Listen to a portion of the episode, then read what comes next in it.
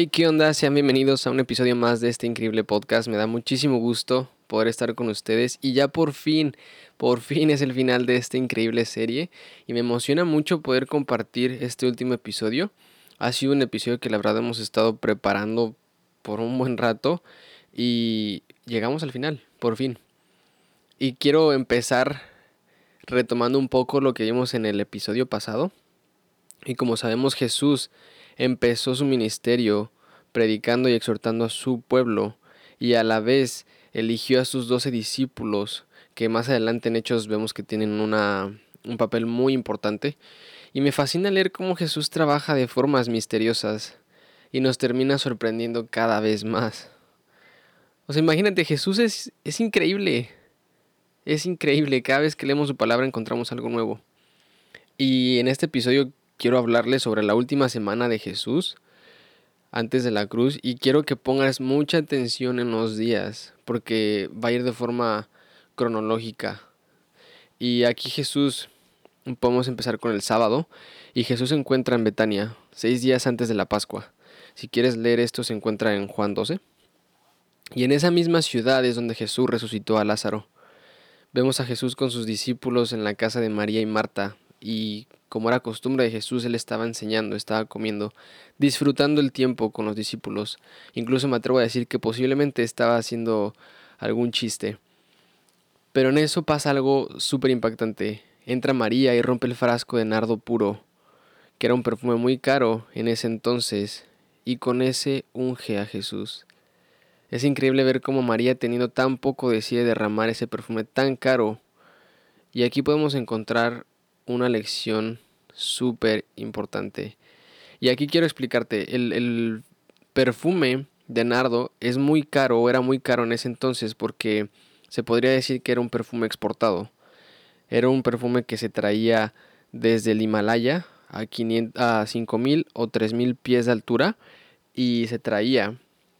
Y era un perfume que tenía un significado muy profundo para las mujeres en ese entonces, porque era un perfume que usaban para su boda, para algo muy importante. Y me encanta ver cómo María entendió quién era Jesús, tenía la convicción de qué es lo que estaba haciendo Jesús. Esa fue su respuesta ante el Salvador. Él está dando todo por mí, yo lo voy a dar todo. Y hace lo del perfume. Qué lección tan impactante. Ella vio lo correcto, lo lógico, y es lo mismo que Jesús espera de nosotros, que derramemos lo poco o lo mucho que tengamos a sus pies, sin cuestionar, sin dudarlo, que logremos ver lo que hizo Jesús y derramemos todo lo que tengamos. Y aquí eso fue lo que pasa el sábado, pero continuamos con el día siguiente, que es domingo, y vemos que Jesús hace su entrada triunfal y con esto cumple otra profecía que está en Zacarías 9:9 sobre la venida del rey Salvador humilde o sobre la venida del Salvador humilde. Y aquí es la primera vez que se usa la palabra en griego praus, que significa humilde o poder bajo control. Esa, esa frase me gusta, poder bajo control, porque describe perfectamente quién es Jesús. Y cumple una profecía el domingo. Y pasando el siguiente día, lunes, pasa algo también muy importante, que Jesús vuelve a ir al templo y se vuelve a encontrar con la sorpresa de que siguen usándolo para vender mercancías e intercambiar cosas. Ahora sí que Hulk se queda corto con el coraje que Jesús hizo ahí. Voltea las mesas y echó a todos los mercaderes fuera de su templo y lo volvió a purificar. Es la segunda purificación. Y el fruto que Jesús buscaba era que se dieran cuenta de su egoísmo, que se dieran cuenta del mal que estaban haciendo y de que le habían quitado completamente el significado de presentar ofrendas, presentar sacrificios ante Dios. Porque la gente empezó a darse cuenta que los mercaderes vendían ahí mismo el animal, iban, compraban el animal y lo sacrificaban. Algo tan sencillo, pero olvidaron el, el objetivo de hacer eso, que era para Dios. Y eso fue lo que Jesús le dio mucho enojo, fue lo que le dio coraje, que perdieron de vista el objetivo principal que era Dios y pusieron eso solamente como algo que debían de cumplir y ya. Y eso no, no es el chiste de una relación con Dios. Y aparte, los animales que estaban vendiendo ahí eran animales que estaban en mal estado. Y como sabemos, a Dios no se le presenta algo en mal estado. Por eso es que Jesús se enoja y por eso es que Jesús los vuelve a echar del templo. Y si te das cuenta, aplicándolo a nuestra vida, es lo mismo. Jesús una vez que entra a tu vida, empieza a demostrarte, empieza a enseñarte las cosas que están mal y empieza a echar todo eso fuera para poder ahora sí plantar algo nuevo para que puedas dar un fruto nuevo. Y podemos ver que el día siguiente, el martes, es cuando pasa lo de los ocho ayes. Y es una parte muy interesante, la verdad. Te invito a que leas Mateo 23, el capítulo completo. Y Jesús resalta ocho ayes. Y ahorita te voy a explicar cuáles son. El primero es que todos estos puntos van hacia los fariseos. El primero es que no, no practicaban lo que predicaban. Ellos siempre hacían todo para ser vistos y tener un reconocimiento social, un estatus social ante la gente en lugar de ante Dios. Apuntaban hacia ellos mismos en lugar de apuntar a Dios. Y por ende esto hizo que se cerraran puertas de los cielos hacia la gente. La gente empezó a ver que tenías que hacer cosas para obtener el favor de Dios y se le quitó las ganas, se le quitaban las intenciones de acercarse a Dios porque lo veían muy complicado. Y obviamente gracias a la influencia que tenían, empezaron a usar a otras personas para hacer malas cosas, para que siguieran malos caminos. Y al ser personas relevantes, al ser personas con un estatus, un estatus social alto, amaban más el dinero que a Dios. Preferían tener más dinero que tener más presencia de Dios. Y cuando llegaba el momento de, enfrentarlos, cuando llegaba el momento de enseñar o de exhortar a alguien, se volvían muy metódicos con las reglas, ponían más atención a las reglas pequeñas que a las reglas comunes o a los principios comunes que Jesús había enseñado al pueblo o Dios. Y simplemente ellos aparentaban ser algo que no eran. Es el punto 7. Limpiaban su exterior, pero su interior estaba sucio. Y es lo mismo con nosotros. A veces podemos fingir que tenemos una vida derecha, una vida, una relación íntima con Cristo, pero en realidad no tenemos nada. La gente puede ser engañada, pero tú sabes que Dios no. Y el último punto es que Jesús los reprende por perseguir a los justos. En lugar de estar apoyando a sus hermanos, los estaban persiguiendo por las cosas que estaban diciendo. Y o sea, vuelvo a, lo mismo. estos puntos no solamente eran para los fariseos, estos puntos también aplican para nosotros, para nuestra generación, para las generaciones que siguen. Cuando Jesús dice ay, no es de dolor o de que esté ofendido, sino de tristeza, de que le duele ver nuestra conducta, nuestra condición y perversidad. Y por eso es que se dicen los ocho ayes. Y después de esto vemos que Jesús nos da una pequeña prueba, un pequeño adelanto de lo que serán los últimos tiempos. Algo así como tipo tráiler en las películas, un preview de lo que vas a ver en la película o de lo que puedes esperar en. Y si lo quieren leer completo, les invito a que lean Mateo 24, Marcos 13 y Lucas 21. Nos da un pequeño adelanto de lo que va a ser eh, Apocalipsis. Y aquí Jesús no se anda con rodeos, no se anda con enseñanzas con parábolas. Aquí él es muy directo y esto ya pasa el día miércoles y nos enseña que falsos profetas van a venir, guerras mundiales van a pasar, va a haber gente sin amor, gente sin intención de amar a, los demás y que va a haber persecución. Y son cosas que ya realmente están pasando y es alarmante por un lado. Es alarmante porque Jesús dijo que esto sería el inicio solamente. Pero está el otro lado, que es lo que más me emociona, que a la vez de que es el inicio de algo, es la muestra y la confirmación de que Jesús está cerca, de que Jesús ya va a volver. Y después de que los sustos que Jesús le mete a la gente y a sus discípulos con esto, vemos cómo se va él y sus discípulos a tener la última cena. Y esto ya pasa en día jueves. A unas cuantas horas de ir a la cruz. Imagínate. Jesús decide tomar la posición más baja y lavarle los pies a los discípulos durante la cena. Limpia su camino y aprueba su ministerio. O sea, ¿te puedes imaginar la escena? Qué impactante que Jesús, el Hijo de Dios, el Mesías, el Salvador esperado, te esté lavando los pies. Qué increíble, yo, yo estaría impactado. Cuánto amor se muestra en esa escena. Y no le importó hacerlo con un discípulo o con dos. No le importó. ¿Por qué? Porque los amaba. ¿Por qué? Porque te ama. Y Él hace lo mismo con nosotros. Y estoy seguro que lo volvería a hacer una y otra vez. Porque nos ama. Y si quieres leer bien la escena, o estos pasajes más bien, te invito a que leas Mateo 24 del 17 al 30 Marcos 14 del 2 al 31 y Lucas 22 del 7 al 38. Ahí vas a encontrar toda la escena completa de la última cena. Y algo que es fascinante ver en estos versículos es que nos enseña mucho de lo que es Jesús.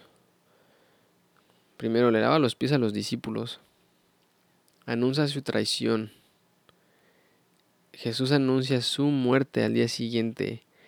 Yo creo que cuando llegó a esa, esa noticia, si yo hubiera estado ahí, hubiera estado impactado. Creería que Jesús está bromeando con eso. Porque podría decir, ok, tu muerte va a venir en mucho tiempo después. Pero al decir que su, su muerte es mañana, imagínate la cara de los discípulos que han de haber hecho.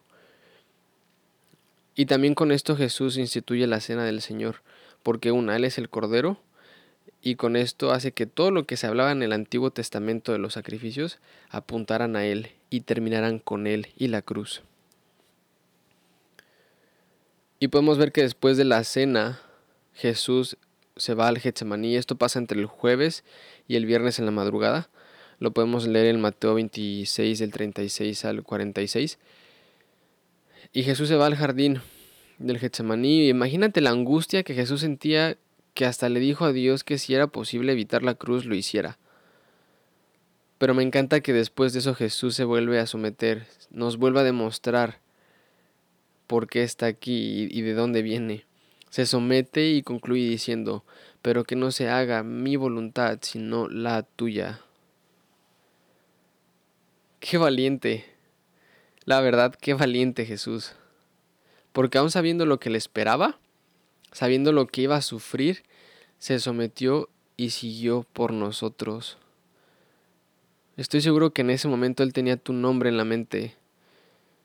Lo voy a hacer por ti. Imagínate, qué increíble qué, qué íntimo. Y ahí no acaba la escena. Minutos después vemos que llega Judas y entrega a Jesús por unas monedas.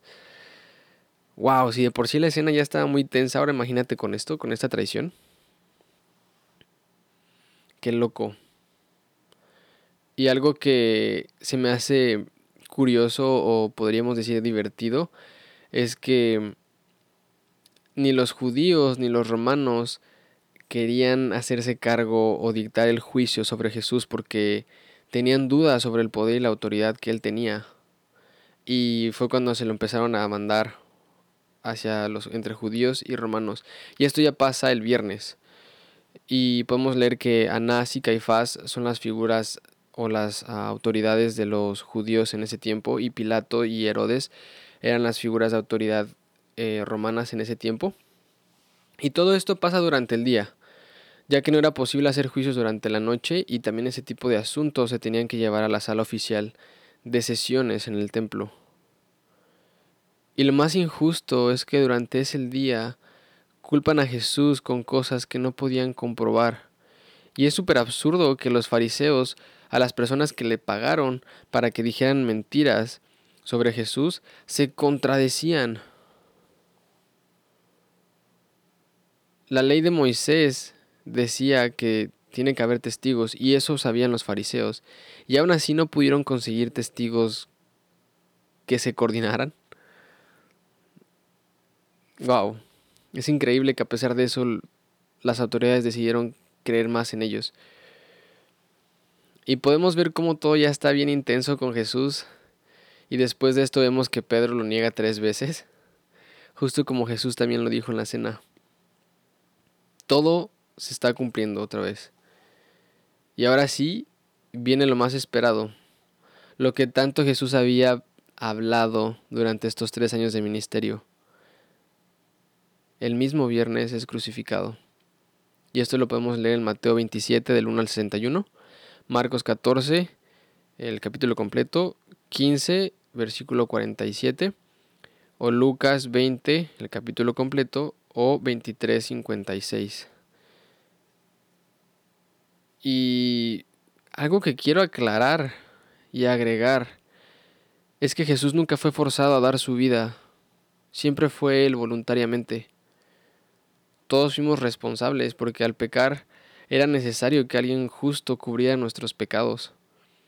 Por eso era necesario su crucifixión, pero principalmente fue, fue Cristo quien decidió hacer eso. Nadie es lo suficientemente digno para cargar con nuestros pecados. Nadie lo pide porque es imposible. No hay nadie más santo, más capaz que Jesús. Por eso es que Él decide venir. Por eso es que decide entregarse en la cruz. Él es el camino real y exclusivo para la salvación. Nadie más puede dar eso. Es por eso que el cristianismo es real, por Él. Ninguna otra religión te puede ofrecer eso. Porque solamente el cristianismo es real gracias a Jesús. Y algo que me encanta del Nuevo Testamento es que para de decirnos quién va a pagar por nuestros pecados y nos muestra de forma clara el rescate en acción a través de Cristo y la cruz. Y la crucifixión no solamente fue un acto para las personas de ese momento, la crucifixión fue algo personal. Jesús no solo lo hizo por nosotros, sino como nosotros. O sea, imagínate esto, ver a Cristo hacerlo por nosotros produce gratitud, estamos de acuerdo. Pero verlo hacerlo como nosotros cambia completamente la forma de vivir. Él toma tu nombre, tu identidad, tus pecados y los clava en la cruz qué loco. Qué loco y qué increíble es saber que es ahí donde está nuestra fe, que es ahí donde está nuestro Salvador, dispuesto a entregarse otra vez por nosotros. Qué loco es en que haya alguien que se entregó por ti para que tú pudieras estar más cerca de Él hoy. Y aquí quiero agregar tres puntos. O bueno, más bien más puntos, sobre las siguientes seis horas que Jesús pasó en la cruz. Y las primeras tres horas fue cuando Jesús oró por sus enemigos. También fue cuando le prometió al ladrón que iba a estar ese mismo día con él por haberse arrepentido. Y también podemos ver cómo Jesús encomienda la vida de María a Juan, que en ese momento era el único discípulo que quedaba con él. Y en las siguientes tres horas es cuando Jesús concluye con una palabra de desolación, cuando dice Padre mío o oh Abba. Y son las mismas palabras que podemos encontrar en Salmo 22, por si lo quieres leer. También dice una palabra de angustia física, que es cuando pide agua, que dice que tiene sed. Y concluye con un grito y una palabra de resignación. En tus manos me encomiendo. Y al parecer hay todo se había acabado. Todos estaban tristes, unos estaban contentos, otros estaban confundidos. Pero después de tres días, ¿qué pasa? Jesús resucita. Jesús no estaba jugando cuando dijo que él iba a volver a resucitar, cuando él le dijo que iba a resucitar más bien. Y aquí lo vemos. Qué glorioso momento. Y no solo eso, o sea, Jesús se quedó 40 días más con los discípulos e hizo muchos milagros más. Y después de eso, Jesús asciende al cielo, ahora sí. Y Él ahorita está preparando el lugar en el cual nosotros vamos a estar. Pero se va no sin antes dejar la gran comisión a los discípulos de predicar el Evangelio a todas las naciones. Y gracias a ese sacrificio que Jesús hizo, gracias a ese amor, gracias a esos discípulos, ahora tú y yo podemos conocer a Jesús, podemos leer más sobre Él y tener una relación más íntima con Él. Y también así es como manda el Espíritu Santo que ahora habita en nosotros. Eso lo podemos encontrar en Marcos 16 del 19 al 20 o Lucas 24 del 50 al 53. Y quiero cerrar con una invitación que en lo personal ha impactado mucho mi vida y siendo sinceros ha sido la mejor decisión que he hecho. Imagínate a Jesús frente a ti haciéndote la invitación a que lo sigas, a que lo conozcas más, a que tengas una relación más íntima con Él. Qué asombrosa oportunidad. Qué increíble oportunidad tenemos enfrente. Y lo mejor de todo es de que no necesitamos hacer nada más que aceptarlo. Y hay tres formas sencillas con las que podemos empezar a tener una relación con Dios. La primera es orando, leyendo tu Biblia y teniendo tiempos de intimidad. Lo que leas, medítalo. Lo que, leas, lo que leas, óralo. Y estoy seguro que Jesús te va a empezar a hablar. Estoy seguro que el Espíritu Santo va a empezar a revelarte cosas. Después de todo lo que hizo Jesús por ti y por mí, creo que no hay nada más que podamos hacer para corresponderle ese amor. No hay nada mejor. No hay mejor forma. Así que te invito a que si quieres tener un encuentro con Él, empieces a buscarlo verdaderamente. Él te está esperando con los brazos abiertos. Él no está enojado por lo que hayas hecho en el pasado. Él no está esperándote para regañarte. Él está con los brazos abiertos, dispuesto a amarte, dispuesto a, cenar, a sanarte, perdón, y llevarte a otro nivel de relación con Él. Él está dispuesto a hacer todo eso contigo. Así que corre a buscarlo. Tienes tres principios básicos con los cuales puedes empezar. No pierdes nada y ganas mucho. Así que esa es la invitación que yo te hago el día de hoy. Corre a buscarlo, porque ese sacrificio que hizo lo hizo por ti, porque te ama. Él te conoce, pero te quiere tener cerca. Y ahora es momento de que nosotros respondamos esa invitación.